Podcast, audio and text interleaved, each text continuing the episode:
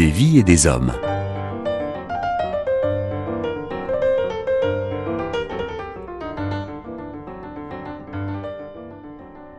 Aujourd'hui, le Père Laurent Lemoine. Père Laurent, bonjour. Bonjour. Alors quand je dis que nous sommes allés à la rencontre, j'exagère un petit peu parce que c'est vous qui avez pris le train, puisque Oui. vous êtes prêtre diocésain à Paris. Oui. Et euh, vous avez aussi une formation de euh, psychanalyste. Oui. Vous avez été invité par euh, la pastorale de la santé pour venir parler euh, des maladies psychiques. Donc le thème était maladies psychiques, mieux les connaître pour mieux les accompagner. Alors je vous ai présenté, vous êtes prêtre, vous êtes psychanalyste. Euh, au milieu de tout ce jargon, psychiatre, psychanalyste, psychothérapeute, psychologue, euh, comment, faire le tri au milieu de tout cela? Bah, le jargon n'est pas, très important. Le jargon, il faut le laisser à ceux qui apprécient ça, mais euh, faire le tri, ça va être trouver quelqu'un de compétent. Ce qui n'est pas une mince affaire, étant donné que pour les questions de santé euh, mentale, il y a aujourd'hui énormément de demandes et peu d'offres. Euh, C'était déjà le cas avant le Covid. Et le Covid, malheureusement, a encore dégradé cette situation. Beaucoup de gens sont en souffrance mentale, en souffrance psychique, peu de thérapeutes. Hein. Euh, le thérapeute, d'ailleurs, quel qu'il soit, euh, doit être un thérapeute compétent, bien formé, formé de façon initiale et continue, c'est-à-dire qui ne se contente pas de ce qu'il a appris au début, mais qui lui-même euh, poursuit une formation euh, permanente, qui accepte d'être relié à des pairs et qui accepte d'être supervisé. Euh, c'est très important ça. Donc c'est le choix de la compétence, quelle que soit la compétence. Et malheureusement qu'il faut euh, arriver à coupler avec le, l'effritement, le mot est vraiment trop faible, l'effondrement du- d'une bonne partie du système de soins français et en particulier du soin hospitalier, mais également des soins en ville qui euh, soit disparaissent, soit sont totalement saturés, totalement surchargés. Donc euh, là, vous nous peignez un état des lieux, Oui. pas très rose. C'est exact, ce n'est pas très reluisant. Et donc, au milieu de tout cela, on a euh, un peuple chrétien, euh, certains qui se sont appelés ou qui ont été appelés pour intervenir auprès des malades dans les hôpitaux psychiatriques. Donc, euh, ce que vous avez fait, c'est euh, déjà euh, présenter les différentes dimensions, euh, les différentes structures mentales. Enfin, mentale est peut-être pas le bon terme Si, si, d'ailleurs. on peut si. dire ainsi, oui. Et ben, donc j'ai appris, ou plutôt j'ai eu confirmation que j'étais névrosée. Ben écoutez, c'est une bonne nouvelle. Parce que de la névrose, on peut en faire quelque chose? Ce que j'ai pas dit de ce matin, ni cet après-midi, ce que j'ai pas dit, c'est que la névrose, c'est un conflit. C'est-à-dire que on n'est pas, d'abord en paix avec soi-même. Euh, vous savez, dans l'Écriture, le Premier Testament, ils disent paix là où il n'y a pas de paix. Ou bien un autre passage de l'Écriture, le cœur de l'homme est compliqué et malade. Et au fond, la névrose, l'idée de névrose qui est directement héritée de, de Freud, est décrit cet état de l'âme euh, ou de la psyché qui euh, est en conflit. En conflit avec soi, en conflit avec son environnement, euh, avec ses ambitions, ses idéaux, son histoire. Alors un conflit peut être stérile et peut mener à, à- l'écroulement ou à un handicap majeur, mais un conflit peut être assez fécond. Euh, c'est la raison pour laquelle euh, les thérapeutes, euh, bien on va les voir, et le but d'ailleurs, c'est qu'ils arrivent avec nous à faire d'un conflit qui peut être handicapant un conflit fécond pour construire ou rouvrir un avenir que la maladie psychique aura temporairement obéré. Donc parmi ces structures, la névrose. Bonne nouvelle. Oui, une bonne nouvelle. Il y a, bien pire que la névrose. hein. Je- ce que j'essayais de d'écrire aujourd'hui, c'est les trois structures qu'on trouve euh, habituellement, y compris chez Freud névrose, psychose et perversion. Euh, bon, euh, la psychose, c'est quand même une réalité beaucoup plus rude du point de vue de l'équilibre psychique. qui est d'abord une structure enfin, sont plus surtout des personnes qu'on rencontre souvent à l'hôpital, parce que les personnes psychotiques ont besoin de soins sur la durée, de soins chroniques, qui nécessitent euh, une ou plusieurs hospitalisations, qui nécessitent des traitements qui sont souvent des traitements à vie. Euh, c'est pas du tout la même chose que euh, euh, ce que vous disiez au début, à savoir la névrose. La névrose, c'est un, un conflit dont, avec un bon thérapeute, parfois quelques médicaments, on arrive à faire quelque chose. La psychose s'approche un peu plus de ce qu'on appelle habituellement la maladie mentale. Hein, euh, même si je suis très prudent avec ce terme, mais on peut considérer en effet que la schizophrénie euh, est une affection mentale grave, ce qui n'est pas le cas d'un trouble phobique, par exemple. Et puis, euh, à la suite de, cette énumération de, des différentes structures, reste le point épineux du pervers. Bah, le pervers, c'est aussi une structure. C'est-à-dire que les gens ont l'impression euh, de voir des pervers partout depuis qu'on leur a parlé de pervers narcissiques ou de harcèlement au travail. Euh, or, la structure mentale de perversion est une structure à part qui, et j'allais dire malheureusement, qui existe vraiment. Au fond, elle est rarissime, mais c'est pas parce qu'elle est rarissime qu'elle n'existe pas. Et effectivement, lorsqu'on croise, qu'on rencontre un pervers, la, meilleure chose qu'on a à faire, c'est de fuir. Hein, et de, s'il est sur le même trottoir que vous, de changer de trottoir. C'est, c'est, redoutable ça. Alors on le sait mieux maintenant parce qu'ils sont ou elles sont mieux identifiés, euh, notamment dans, le cadre de la souffrance professionnelle. Et donc on entend régulièrement, malheureusement, hein, parler de maltraitance au travail, de harcèlement moral ou psychologique. On le sait aussi parce que depuis quelques dizaines d'années, on parle beaucoup plus du pervers narcissique. C'est par exemple Marie-France Irigoyen qui a beaucoup vulgarisé cette notion de pervers narcissique. Donc on dit maintenant, d'ailleurs très souvent, c'est un pervers narcissique. Euh, mais au fond, on pourrait se contenter de dire c'est un pervers, parce que l'adjectif narcissique n'ajoute rien. Euh, la enfin, je trouve, on n'ajoute pas grand-chose, la perversion étant déjà une maladie du narcissisme. Mais donc c'est vrai quand on parle de pervers narcissique, mais voilà, c'est amplement suffisant malheureusement de parler de perversion ou de pervers. En tout cas, de tout, c'est des personnes que vous voyez très rarement, de toute façon. Ah oui, oui, oui. Euh, alors là, c'est, ils ne viennent pratiquement jamais voir les thérapeutes, pratiquement pas, et heureusement d'ailleurs, d'une certaine manière. Euh, mais quand ils viennent nous voir, ce qui n'est pas tout à fait impossible, euh, par exemple lorsqu'il y a une injonction de soins, alors la plupart du temps, ils font ce qu'ils savent faire partout, c'est-à-dire manipuler. Voilà. Donc c'est très très très désagréable pour les thérapeutes. C'est des mauvais moments à passer. Surtout que les résultats euh, en termes de prise en charge de la perversion sont quand même modestes. Hein. Euh, voilà, on n'arrive pas à grand-chose, je trouve, moi, de durable. Mais euh, il faut pouvoir, vous savez, le, pervers ne, répond qu'à une chose, c'est à la figure de la loi. Donc être euh, confronté à la figure de la loi, euh, c'est la seule chose, c'est le seul levier que l'on peut utiliser. Alors, puisqu'on était dans ce cadre de, de, l'aumônerie hospitalière, l'idée c'est l'accompagnement. Donc on va laisser les pervers de côté puisque votre conseil c'est de dire bah, fuyez. Et on va euh, mettre davantage le focus sur euh, les personnes névrosées et surtout psychotiques, puisque finalement ce sont elles que l'on retrouve à l'hôpital. Alors là, euh, on est à la radio, donc on, on, touche à un public plus large qui peuvent être amenés tout simplement à être en lien avec des personnes qui sont dans une grande souffrance, une souffrance psychique.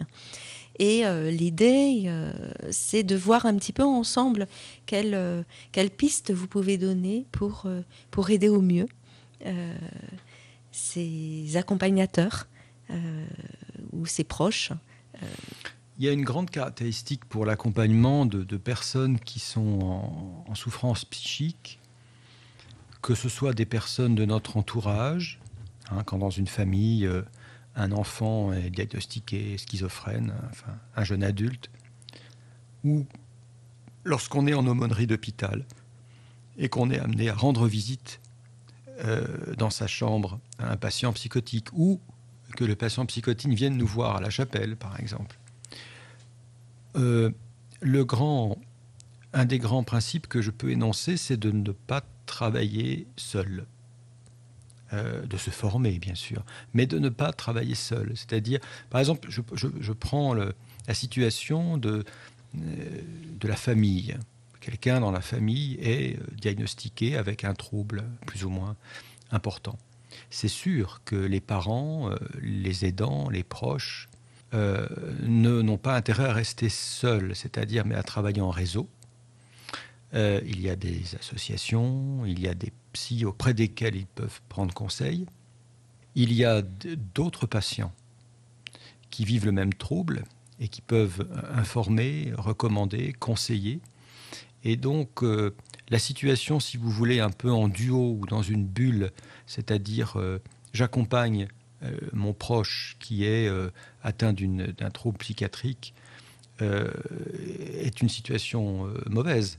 Euh, en duo, il ne se passe pas grand-chose. Il faut pouvoir, euh, euh, enfin, en duo, si, on peut évidemment écouter, etc. Mais l'écoute, la prise en charge, l'accompagnement se fait souvent dans le cadre d'une formation et d'une mise en réseau.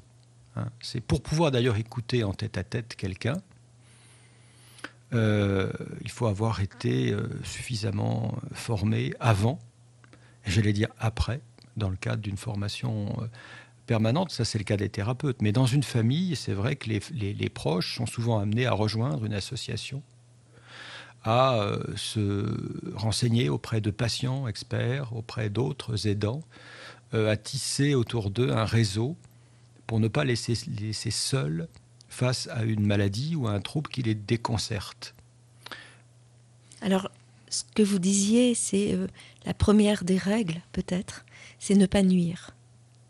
Oh, parce que j'ai été amené euh, à rappeler aujourd'hui ce, principe essentiel du code de déontologie médicale, primum non nocere, c'est-à-dire ne pas nuire. C'est-à-dire la, euh, la, règle du soin, c'est que la déontologie même du soin, c'est que choisir de ne pas faire quelque chose, c'est un choix positif. Parce qu'il vaut mieux s'abstenir de faire quelque chose, plutôt que de faire quelque chose qui nuise. Alors bien entendu, si on fait quelque chose qui est positif, c'est très bien. Mais euh, la, première euh, disposition du soignant, euh, c'est, ou du médecin, au fond, c'est bien que je vérifie que l'acte que je vais poser auprès de cette personne soit vraiment un acte à son service et non pas un acte qui va dégrader encore la situation. Alors vous parlez là du soignant, mais euh, un proche euh, face à un, ami ou dépressif, euh, ou un conjoint, ou un enfant, que sais-je, ça peut être aussi allez bouge-toi là maintenant, c'est bon. Ben, oui, analogiquement, analogiquement on retrouve cette situation hein, de ne pas nuire. Euh, effectivement, nuire à une personne dépressive, c'est lui dire de se bouger. Hein. c'est-à-dire, c'est l'enfer est pavé de bonnes intentions. C'est-à-dire, on dit à un dépressif euh, bouge-toi, euh, aide-toi, le ciel t'aidera, secoue-toi, tu restes couché toute la matinée, ça va pas t'aider. trouve des forces en toi, tu as la volonté de. non, en réalité, c'est totalement contre-productif. Donc c'est nuire que d'agir ainsi. Hein. Euh, non, la, seule façon d'agir, c'est de mettre ce patient le plus, le plus, cette personne le plus rapidement possible en contact avec un, soignant, un professionnel, euh, de s'assurer de le faire, de, veiller à la personne dans la durée et à ses soins dans la durée. Et j'allais dire de construire autour d'elle, euh, la personne, je dirais un art je sais pas comment il faut, un cadre thérapeutique. Enfin, c'est la famille n'est pas, mais quelque chose comme ça. C'est-à-dire, on s'assure que la personne soit suffisamment bien, qu'elle est des dans la discrétion. C'est très important aussi ça, la discrétion, la confidentialité aussi, et de s'assurer que la personne, euh, au fond, sera mise en contact avec les soignants dont elle a besoin. quel que soit le type de trouble, que ce soit à l'hôpital, en ville, j'allais dire chez soi, quand c'est dans la famille, son conjoint, son enfant, etc. Et puis de laisser les soignants agir.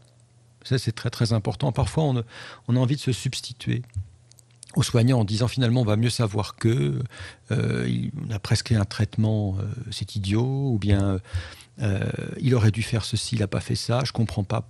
Voilà, on va changer par exemple de thérapeute. Il faut laisser agir les soignants, les professionnels. Il sera toujours temps de changer si vraiment il y a un problème. Hein. Mais il faut laisser agir, il faut laisser le, le, le soin se faire. L'accompagnement, c'est ça aussi, vous voyez. C'est pas seulement agir, c'est laisser, laisser faire, laisser le soin agir, lui donner le temps d'agir. C'est euh, la, confiance, euh, ne pas se mettre dans une toute puissance, donc être suffisamment humble aussi, euh, discret mais agissant. Oui. La toute puissance, c'est un des pièges les plus, communs. donc si je dis que c'est très commun, c'est que je le vois souvent autour, c'est-à-dire euh, au fond, euh, euh, on veut être tout pour l'autre. Et ça, la toute-puissance, être tout pour l'autre. Il n'y a rien de pire, même surtout au nom du bien ou de la guérison. vouloir le bien de l'autre, ça c'est bien hein, de vouloir le bien de l'autre, mais pas dans la toute-puissance. Dans la toute-puissance, vouloir le bien de l'autre, c'est prendre la place de l'autre. Et si on prend la place de l'autre, qu'est-ce qui lui reste comme place? Vous évoquiez aussi euh, la question de l'accompagnement spirituel. Mmh.